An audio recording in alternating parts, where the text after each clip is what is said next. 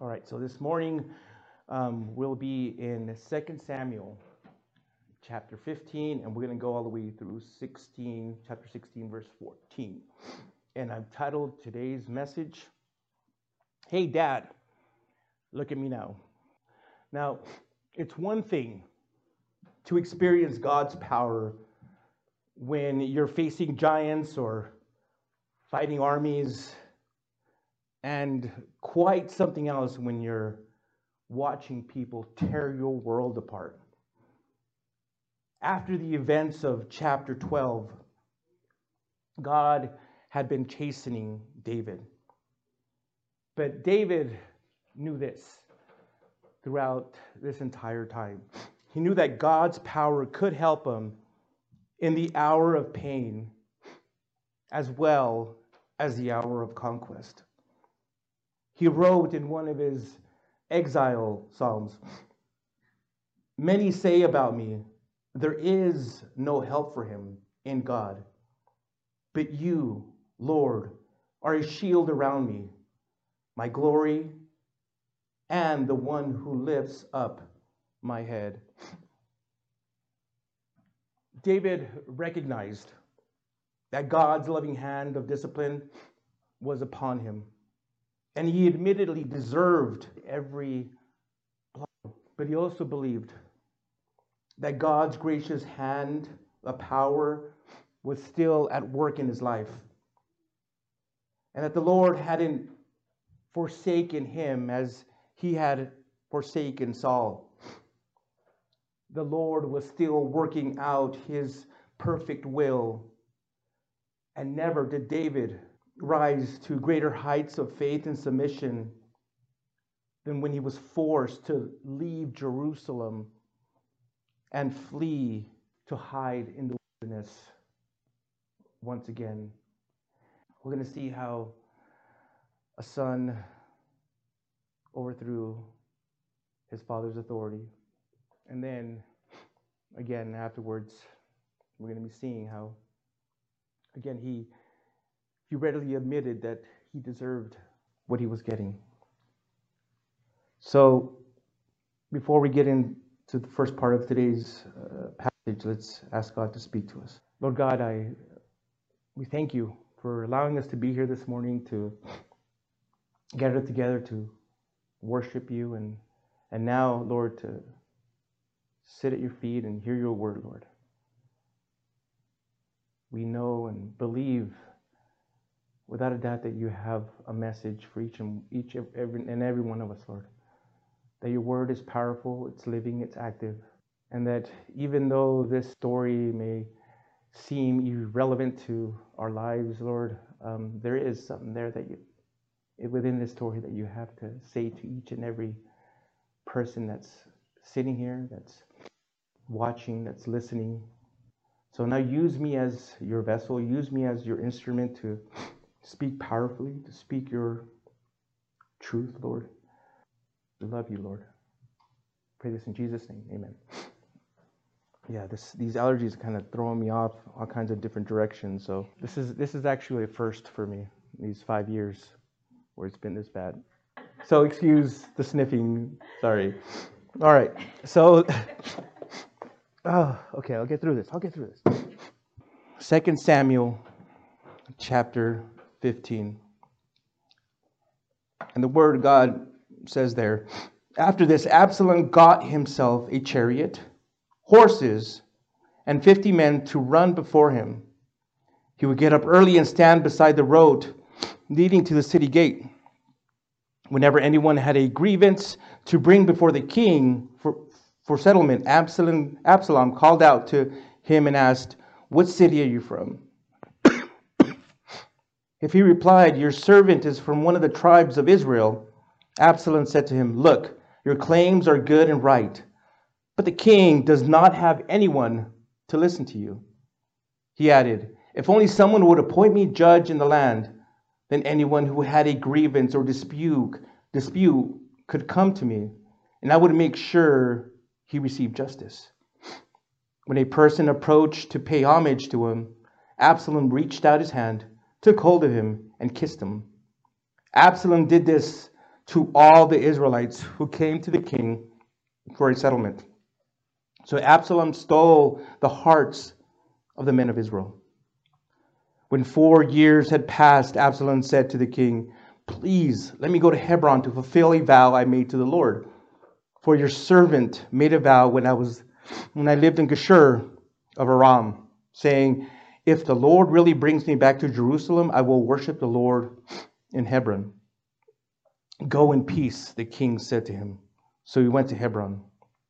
When Absalom sent agents throughout the tribes of Israel, uh, then Absalom sent mes- uh, agents throughout the tribes of Israel with this message When you hear the sound of the ram's horn, you are to say, Absalom has become king in Hebron. 200 men from Jerusalem went with Absalom. They had been invited and were going innocently, for they did not know the whole situation. While he was offering the sacrifices, Absalom sent for David's advisor, Ahithophel, the, the Gileonite, from his city of Gilo. So the conspiracy grew strong, and the people supporting Absalom continued to increase. Then an informer came to David and reported, The hearts of the men of Israel are with Absalom. David said to the servants with him in Jerusalem, Get up we have to flee, or we will not escape Absalom. Leave quickly, or he will overtake us quickly. He will heap disaster on us and strike the city with the edge of the sword. The king's servants said to the king, Whatever my lord the king decides, we are your servants. Then the king set out, and his entire household followed him. but he left behind ten concubines to take care of the palace. So the king set out, and all the people followed him. They stopped at the last house while all his servants marched past them. Then all the Cherethites, the Pelethites, and the people of Gath, 600 men who came with him from there, marched past the king. The king said to Attai of Gath, Why are you going with us? Go back and stay with the new king since you're both a foreigner and an exile from your homeland. Besides, you only arrived yesterday. Should I make you wander around with us today while I go wherever I can? Go back and take your brothers with you. May the Lord show, show you kindness and faithfulness. But in response, Attai bowed to the king, As the Lord lives, and as my Lord the king lives, wherever my Lord the king is, wherever it means, whether it means life or death, your servant will be there. March on, David replied to Attai. So Attai of Gath marched past with all, the, with all his men and the dependents who were with him. Everyone in the countryside was weeping loudly, with, while all the people were marching out of the city. As the king was crossing Kidron, the Kidron Valley, all the people were marching past the road that leads to the wilderness. Zadok was also there, and all the Levites with him were carrying the ark of the covenant of God. They set the ark of God down, and Abiathar offered sacrifices until the people had finished marching past. Then the king instructed Zadok, Return the ark to the city. If I, find, if I find favor with the Lord, he will bring me back and allow me to see both it and its dwelling place. However, if he should say, I do not, I do not delight in you, then here I am. He can do with me whatever he pleases. The king said to the priest Zadok, Look, return to the city in peace, and your two sons with you, your son Ahimaaz and Abiathar, and Abiathar's son Jonathan. Remember, I'll wait at the fords of the wilderness until word comes from you to inform me. So Zadok and Abiathar returned the ark of God to Jerusalem and stayed there. David was climbing the slope of the mountain of the Mount of Olives, weeping as he ascended. His head was covered, and he was walking barefoot. All the people with him covered their heads and went up, weeping as they ascended. Then someone reported to David, Ahithophel is among the conspirators with Absalom.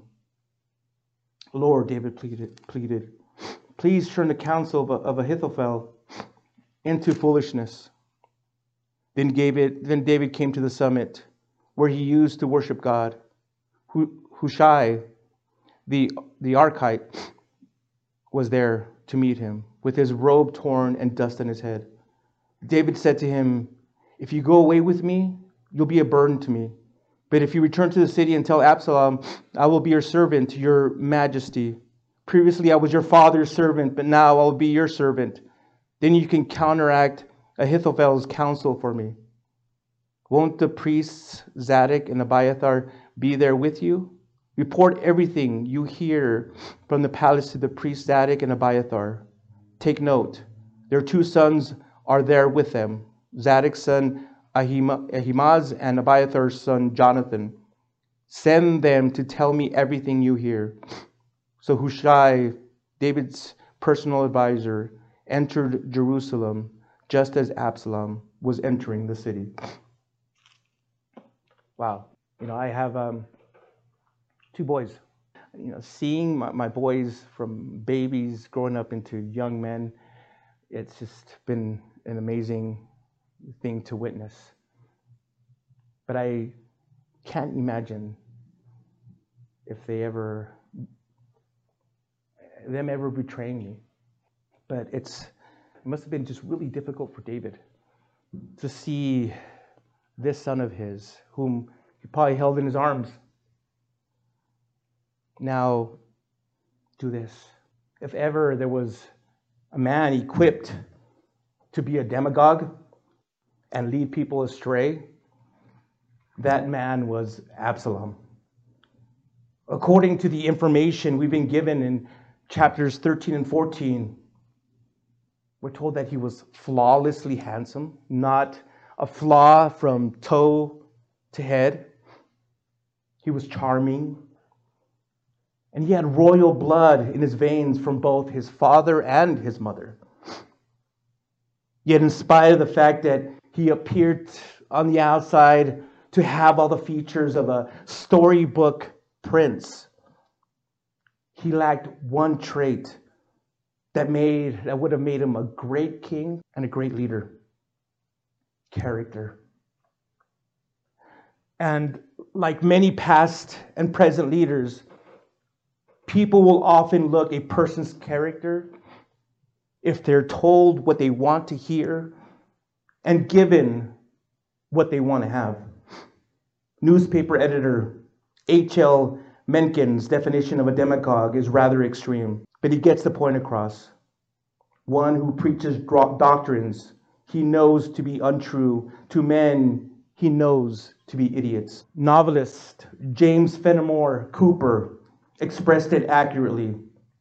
One who advances his own interests by affecting a deep devotion to the interests of the people. Well, in addition to being a straight out pathological liar, and manipulative. Absalom was also a patient man who was able to discern when the right moment was to act. Last week, we read how he waited two years to murder his half brother Amnon. And now, as we just read, he waited four years before rebelling against his father and seizing the throne with great skill. The, that egotistical prince used every device at his disposal to mesmerize the people and win their support. But that wasn't, see, that wasn't the case with David. He didn't have to use these tricks. David had won the hearts of the people through sacrifice and service. They knew and were aware about his blood, sweat, and tears. But not Absalom. Absalom did it the easy way by manufacturing an image of himself that the people just couldn't resist. David was a hero. Absalom was only a celebrity. And because of this, many of the people had gotten accustomed to their king to David and had now taken him for granted.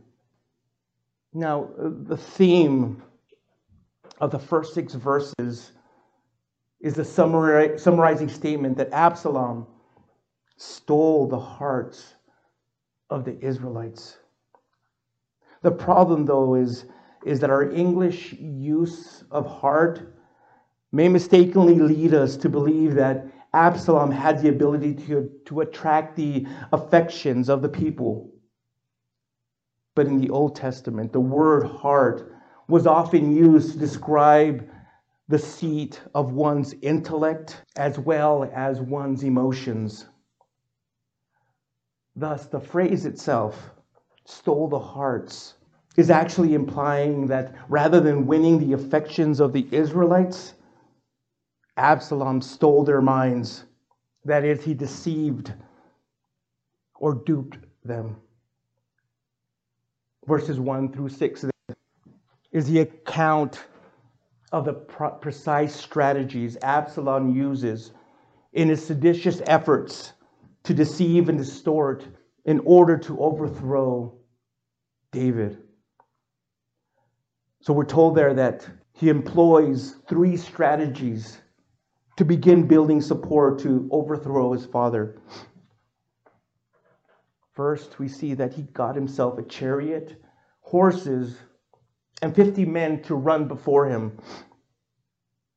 By doing this, he was giving he was being a show off. It would give him the appearance of being a royal leader who had that military presence so that people could think that he was strong enough to protect and defend the people.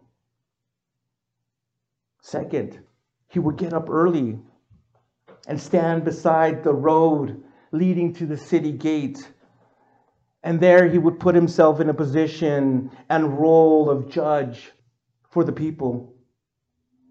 See, by standing there and hearing their grievances and, and re examining their cases, he came across as a leader who wanted justice, who wanted justice for the people, who felt like David, his father, just didn't have time to, to really hear what's going on with everyone. And, and so he sat there listening, pretending, again, pay, to pay attention, to hear him out. But the thing is, he couldn't do anything he he told them, There's really nothing I can do because my hands are tied. If only I was judge, if only I was king, I'd be able to do more. So he started to put these seeds in their minds about what it would look like if he was in charge. And his third strategy was to receive anyone who approached him to pay homage to him it was a gross flattery of the most despicable kind. And the more he played the part of king, the more people were just loving it. The more they were just enthralled, the more they were like, yes, give us more. And, oh, you know, that's, you look it, you act it, you're beautiful, you're charming. Wow you would make a great king. The people just were loving every part of it. Well, after four years of building his base, we learn that Absalom then requested and received permission from the king to go to Hebron, allegedly to pay a vow to the Lord, which he had made while he was in exile in Geshur. That was that location where he went to go live with his grandfather and where after he had killed his brother, that's where he went to go live. And he said while he was there, he made a vow to the Lord that he wanted to keep. During those four years, he had been slowly weaning the people away from David and waited for the right opportunity to overturn his father's authority. And finally, that time had come. When Absalom reached Hebron, the very center of the Davidic dynasty, where David had begun his reign, Absalom shocked the entire kingdom. Unbeknownst to the 200 men who, were, who went there with him, he announced the formation of a new government with himself as the king. Now, these 200 men, they could have said something, they could have objected, they could have just left, you know, him there and been like, "Oh, you're crazy," and gone back to Jerusalem. But their inaction shows that they were apparently fine with it. They they saw like, "Oh yeah, this makes sense." They didn't see there was any point of objecting. It, it kind of just seemed like the right thing to do. Especially when they noticed that Absalom had the support of Ahithophel, David's best advisor. Now, some have suggested that it was probably Ahithophel who masterminded this entire operation. Now, why is that? Well, according to verse uh, chapter 23 verse 34 ahithophel's granddaughter was bathsheba the woman who david had violated and who had her and had her husband killed. So this may have been his great opportunity to avenge himself on david. But here's the thing though. Eh, by doing this by supporting Absalom, he was also rejecting Bathsheba's son Solomon, whom God would eventually choose to be the next king after David.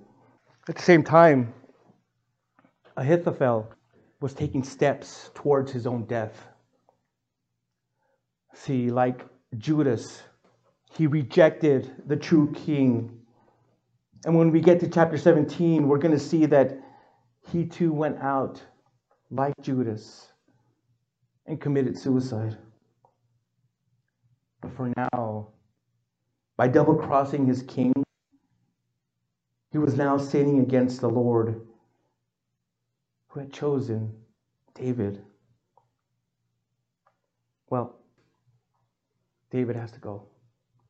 He has to flee. He has no choice. He, he, he, he knows that that's, that's the best thing to do. He can stay there and fight his son. Here's, and this is what boggles mind too, is that uh, David knew that this wasn't going to be a, a diplomatic effort. He couldn't just sit down with his son and work things out. No. Both of them, Absalom and David, knew that that in order for him to be to be the king, he'd David would have to die. So so David knew. He had to he had to go. You learn in verses 13 to 23 that news quickly reached the capital that Absalom had effected a coup and that all was lost. David, convinced of the hopelessness of his cause and anxious to spare the city from destruction, made plans to once again flee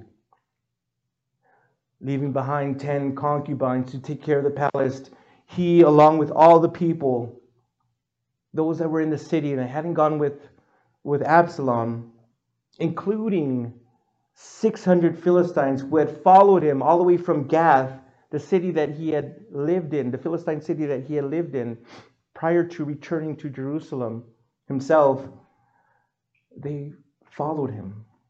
They followed him and, and fled the city. He also tried to persuade his, Philist, the Philist, his Philistine mercenary officer, Ittai, to remain behind since he had nothing to fear from Absalom. He said, you'll be, you'll be fine. You'll be okay here. Why do you want to go out to the wilderness with me? You'll be comfortable here. Stay. But to his credit, Ittai refused. Preferring to honor his commitment of loyalty, joining the king in banishment. Attai was loyal to David. When it looked certain that, would co- that it would cost him something. See, friends, true loyalty isn't demonstrated until it's likely to cost something to be loyal. So, as I look at what Atai had done and what he did, his loyalty, I found some ways that, some things about what he did that can show us also what loyalty is, how he demonstrated loyalty, so we can learn from him as well. Attai did it when David was down. He was loyal when David was down. He did it decisively. He did it voluntarily. He did it having just come to David. He did it publicly. And Attai did it knowing that the fate of David would become his fate. David, I mean, Attai was loyal. As Christians, as believers, as followers of Christ, you must determine that wherever Jesus is, you will be also. See, he lives right now in the heavenlies. So will you. He is with his church. So are you. He is busy in his work, and so should you. He is with his children, and so should we. We must determine this as followers. If we truly claim to be followers of Jesus, is that we follow him wherever he goes. And regardless of what happens, to not say, you know what, I, I'll follow you up to a certain point, but when it gets too tough, when it gets too hairy, when it gets too difficult, I'm just going to back away and let you do your thing. I'm going to go home. No, we have to follow him the entire way. We all should have that same kind of faith, that same kind of devotion, that same kind of conviction that no matter what may happen to us, regardless of what the world throws at us, regardless what the, this country may look like in five, ten years from now, the Lord will be with us. He'll be protecting us. And if we die for His name, in His name, man, that is a glorious death. And so now, as we mentioned earlier, for the second time his, of his life, David is forced to flee. He's forced to flee into the wilderness to save his life. As a young man, he fled the jealous rage of King Saul, and now he was seeking refuge from the hypocritical deceptions of his son Absalom and his former advisor Ahithophel. Thereafter, Zadok and Abiathar, the two, his two chief priests, were sent back to Jerusalem by David. He knew that if it was God's will for him to return as king, he would do so. Hence, there was no need to keep the ark away from the sanctuary.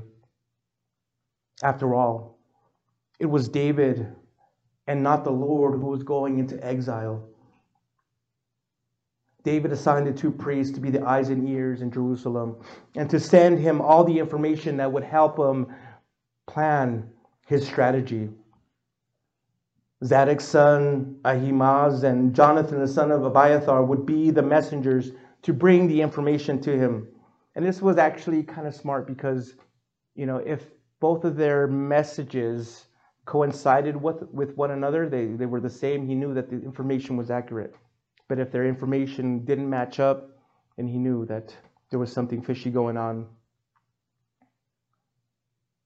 See, David also was smart enough to know that his son wouldn't dare lay hands on the Lord's priests.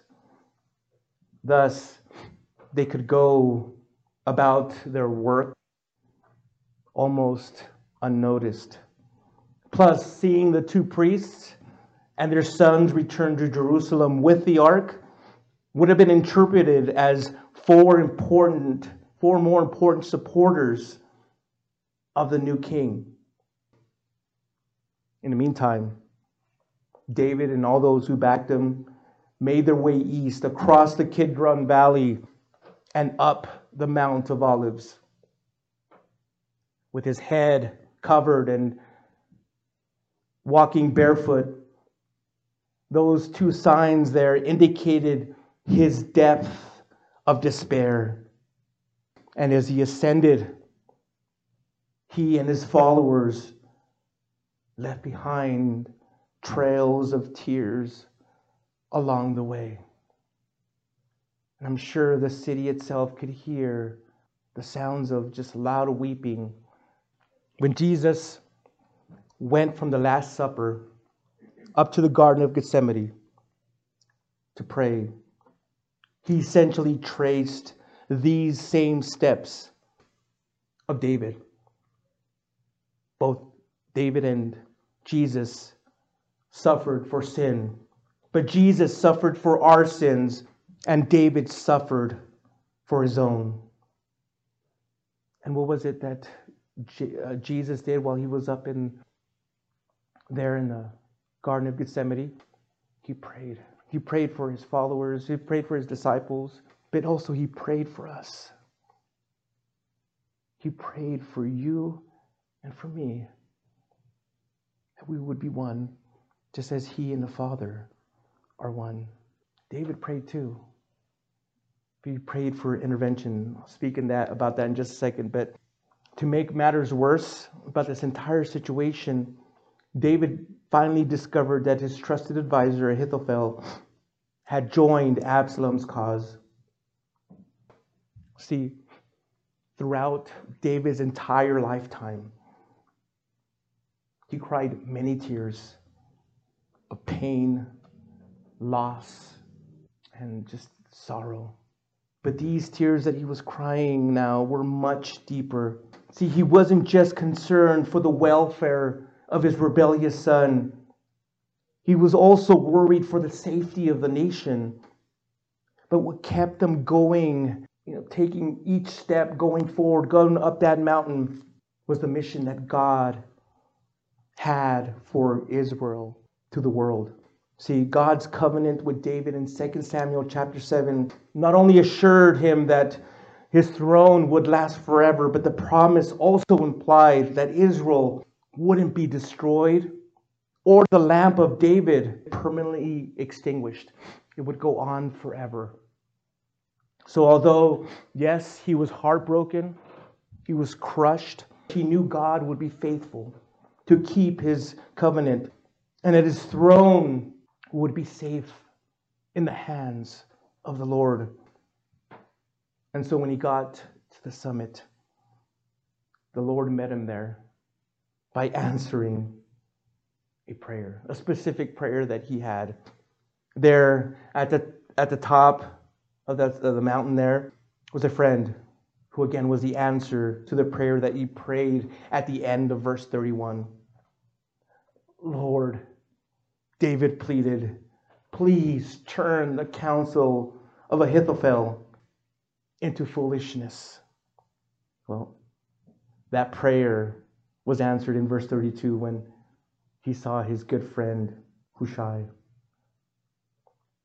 Seeing him also visibly heartbroken about the events that were transpiring, the events that were occurring, and when he heard that he also wanted to go away with David, the king offered him a better alternative.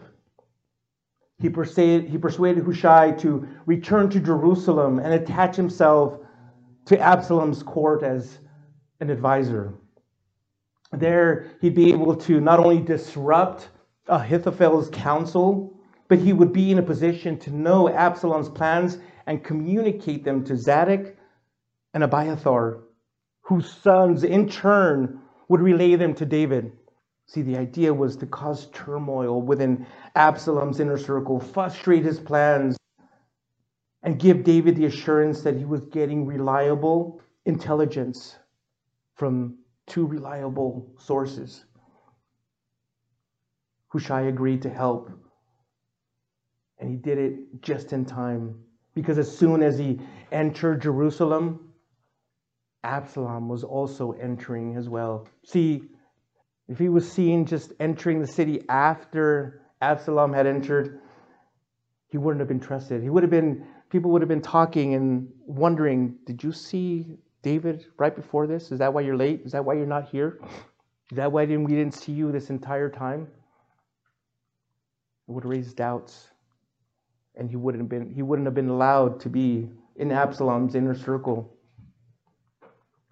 Now, usually I end at the end of the chapter of a chapter, but because the first 15 verses of chapter 16 ties in with chapter 15, it's important that we cover it. So turn with me back to 2 Samuel and follow along as I read the first 14 verses of chapter 16. 2 Samuel chapter 16, verse 1. When David had gone a little beyond the summit, Ziba, Mephibosheth's servant, was right there to meet him. He had a pair of saddle donkeys loaded with 200 loaves of bread, 100 clusters of raisins, 100 branches of summer fruit, and a clay jar of wine. The king said to Ziba, Why do you have these? Ziba answered, The donkeys are for the king's household to ride, the bread and summer fruit are for the young men to eat, and the wine is for those to drink who become exhausted in the wilderness. Where is your master's grandson? the king asked. Why, he's why he's staying in Jerusalem, Ziba replied to the king. For he said, Today the house of Israel will restore my grandfather's kingdom to me. The king said to Ziba, All that belongs to Mephibosheth is now yours. I'll bow before you, Ziba said. May I find favor with you, my lord the king. When King David got to Bahurim, a man belonging to the family of the house of Saul was just coming out. His name was Shimei, son of Gera, and he was yelling curses as he approached. He threw stones at David and all the royal servants, the people, and the warriors on David's right and left. Shimei said as he cursed, Get out, get out, you man of bloodshed, you wicked man. The Lord has paid you back for all the blood of the house of Saul, who would place you, the house of Saul, whose place you became king. And the Lord has handed the kingdom over to your son, Absalom. Look, you're in trouble because you're a man of bloodshed. Then Abishai, son of Zeruiah, said to the king, Why should this dead dog curse my lord the king? Let me go over and remove his head. The king replied, Sons of Zeruiah, Zeruiah, do we agree on anything? He curses me on he curses me this way because the Lord told him, Curse David. Therefore, who can say, Why did you do that? Then David said to Abishai and all his servants, Look, my own son, my own flesh and blood intends to take my life. How much more now this Benjamite. Leave him alone and let him curse me. The Lord has told him to. Perhaps the Lord will see my affliction and restore goodness to me instead of Shimei's curses today. So David and his men proceeded along the road as Shimei was going along the ridge of the hill opposite him. As Shimei went, he cursed David, threw stones at him, and kicked up dust. Finally, the king and all the people with him arrived, exhausted, and so they rested there. When David met Hushai, it was the answer to a prayer. But when David now met Ziba, Ziba, oh my goodness, what can we say about him? He's, he was a liar, nothing but a big, horrible, terrible liar. And when he met him, the encounter created uh, a problem that unfortunately wasn't settled until David returned to the throne. Ziba had been one of Saul, the previous king's, one of his land managers, as well as a custodian of Jonathan's crippled son, Mephibosheth.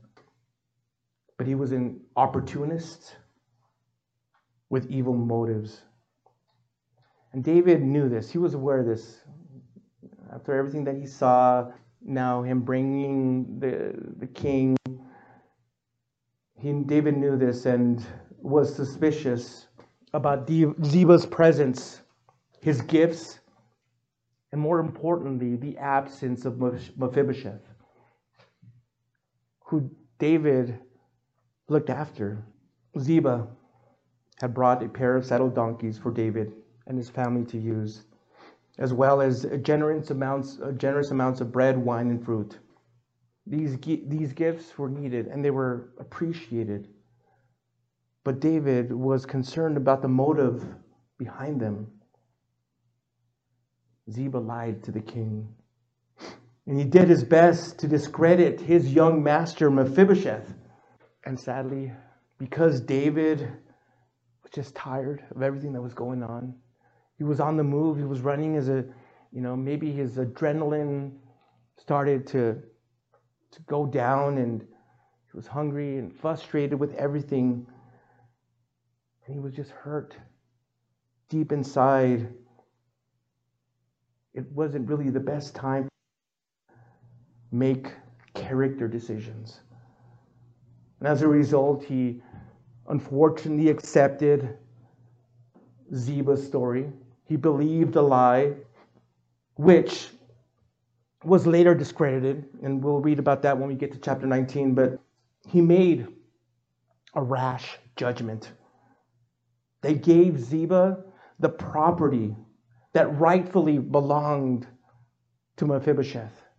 So you see what Ziba was trying to do there. He knew what, what he was there to get.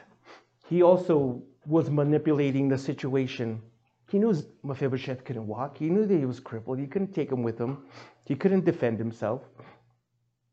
And so he used this whole situation to get what he wanted out of the king. He also was aware that the king was tired, and that's why he brought him all kinds of food and he brought him donkeys and to sit on. He made, David made a rash judgment, and unfortunately, you know, he would have to do something about it later on. But it says in Proverbs chapter 18, verse 13, that the one who gives an answer before he listens, this is foolishness and a disgrace for him.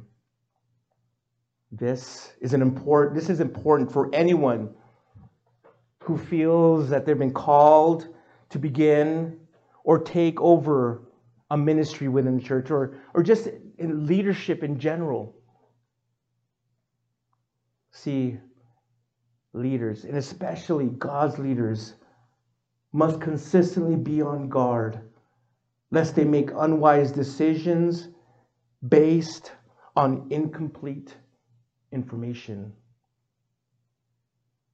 The idea here is this hear and know the entire story, both sides of the story, before making a decision one way or the other. Well, because of Ziba's lies, Satan attacked David as a certain as a certain as a serpent who deceives. And then through Shimei's words and stones, Satan came as a lion who devours. Ziba told lies, and Shimei threw stones. And both were making it hard for David. We're told in verse 5 that when the king got to Bahurim, he was met by a man named Shimei, who was a distant relative of Saul. Shimei was in a hillside opposite David and above him, and it was easy for him to throw stones and clumps of dirt at David and his people. David was exhausted and discouraged. And yet, even though he was feeling this way, in that state, he never rose to greater heights than when he allowed Shimei to go on attacking him. Now, Abishai, one of David's commanders, on the other hand, was only too willing to cross over to get on top of that, uh, that hill, hillside and kill the man who was attacking the king. But David wouldn't allow it. He said, No, don't. Don't even bother. See, in 1 Samuel chapter 26, Abishai had also wanted to kill Saul in the camp of Israel. And in 2 Samuel chapter 3, he also assisted his brother Joab in murdering Abner. So David knew that his words were not to be treated lightly. He knew that Abishai was, was serious and he would follow through with going up there and killing and attacking and killing that man. Get out. Get out, you man of bloodshed. You wicked man, shouted Shimei in verse 7. But David didn't retaliate. See, Shimei was blaming David for the death of Saul and his sons. For after all, David was, was officially in the Philistine army when they died. The fact that David was miles away from the battlefield when their deaths occurred didn't seem to matter to Shimei the loyal Benjamite, probably blamed David for the death of Saul's son Ishbosheth, who inherited Saul's throne, and also Abner, Saul's loyal commander, and of course, Uriah the Hittite as well. He then told David in verse 8, The Lord has paid you back for all the blood of the house of Saul you're in trouble because you're a man of bloodshed. And remember, he's also, as this is going on, he's also calling curses on him. But here's the thing Shimei himself was breaking the law while venting out his hatred on David. Exodus chapter 22 verse 20 Exodus chapter 22 verse 28 says, "You must not blaspheme God or curse a leader among your people. Try remembering this verse next time you feel like venting out to one of your elected leaders, one of our elected leaders that you see on TV or on the radio. Well, David's attitude, though, was one of submission because he accepted Shimei's abuse as, it was, as, as from the hand of God himself. In verse 5, in, in chapter 15, verse 26, David had already announced that he would accept anything the Lord sent him. And now he proved it. He was walking the talk. When David considered that he was an adulterer and a murderer who deserved to die, yet God let him live, why should he complain about some stones and some dirt? And if Absalom, David's own son, was out to kill him, why should a total stranger be punished for slandering the king and throwing things at him. David had faith that God would one day balance the books and take care of people like Abishai or Absalom and Shimei. And perhaps David was thinking of what it said in Deut- what it says in Deuteronomy chapter 32, verse 35. where God says, Vengeance and retribution belong to me. When David later regained the throne, he pardoned Shimei in verse 19. And later, Solomon restricted him to Jerusalem where he could be watched. But when Shimei arrogantly overstepped his bounds in 1 Kings chapter 2, it says there that he was arrested and executed. Well, David and the people went beyond Bahurim, some 20 miles to the ford of the Jordan River, possibly near Gilgal or Jericho, and there they rested. Very early in the morning, they crossed the river and proceeded on to Mahanaim. And there, and that place is important because that's where Jacob had prepared to meet his brother Esau and had also wrestled with God.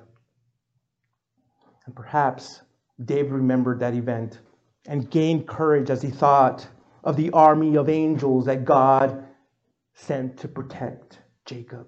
So, what did all this suffering accomplish for David? It made him more like Jesus. See, he was rejected by his own people and betrayed by his own familiar friend. He gave up everything for the sake of the people and would have surrendered his own life to save his rebellious son who deserved to die. Like Jesus, David crossed the Kidron Valley and went up to the mount and went up Mount Olivet. He was falsely accused and shamefully treated. And yet he submitted to the for, to the sovereign will of God, who, when he was insulted, did not insult in return. When he suffered, he did not threaten, but entrusted himself to the one who judges justly. David, yes, he lost his throne, but Jehovah God was still on the throne and would keep his promises with his servant. Faithful to his covenant. The Lord remembered David and all the hardships that he endured. Let me tell you this He remembers you today as well. He has not forgotten you. He has not forgotten your hardships. He has not forgotten all the things that you've had to endure, all the things that you've suffered for the name of Christ. All the times that people have laughed at you, have mocked you, have ridiculed you. Doesn't forget. Just endure. And as you endure, don't forget that He's with you during those hardships. The story here also, as I close now, also shows us that, in a sense, we're all like Absalom before we come to Christ. We've all rebelling. We all are trying to usurp God's authority. We all believe we know better. Before knowing Christ, we think that we're, we can do better. We think that we, know, we're smarter, more wiser than God. We think that we can we know what's best for our own lives. We want to take charge. We want to be the king of our lives. But God knows how silly and foolish that is. Come to the Lord, for it's too late. Understand and know that you're not in charge. God is greater, God is bigger, God is sovereign, He's omnipotent. He knows everything. He's bigger than what you can ever think or imagine. God created you, not the other way around. And one day, the Bible tells us that every knee will bow. And if you die in your rebellion, if you die in that state of wanting to of just rebelliousness, he will judge you. And it's not going to be pretty when that happens. So if you're ready to be forgiven of your sins, if you're ready to come to the Lord and and humble yourself and admit that you're not in charge, that God is, that God's Son came down to die for their sins. So if you're ready to be forgiven, I want to lead you in a prayer to, to do that. Close your eyes and bow your head and pray this with all sincerity. Lord Jesus, I know that I'm a sinner, and I ask for your forgiveness. I believe that you died for my sins and rose from the dead. So now I turn from my sins and confess you as my personal Lord and Savior. Thank you for saving me. Now fill me with the Holy Spirit so that He may help guide me in my new born again life. In your name, amen. If you genuinely and sincerely prayed that, welcome to the family of God. Your sins have been forgiven have been wiped clean. You have a clean slate. If you were to die this very moment, you'd be present before God and He would not judge you for any of your sins, past, present, or future. You're forgiven because of His Son. So if you prayed that, let us know. Contact us. You want to be in your next next steps of your Christian walk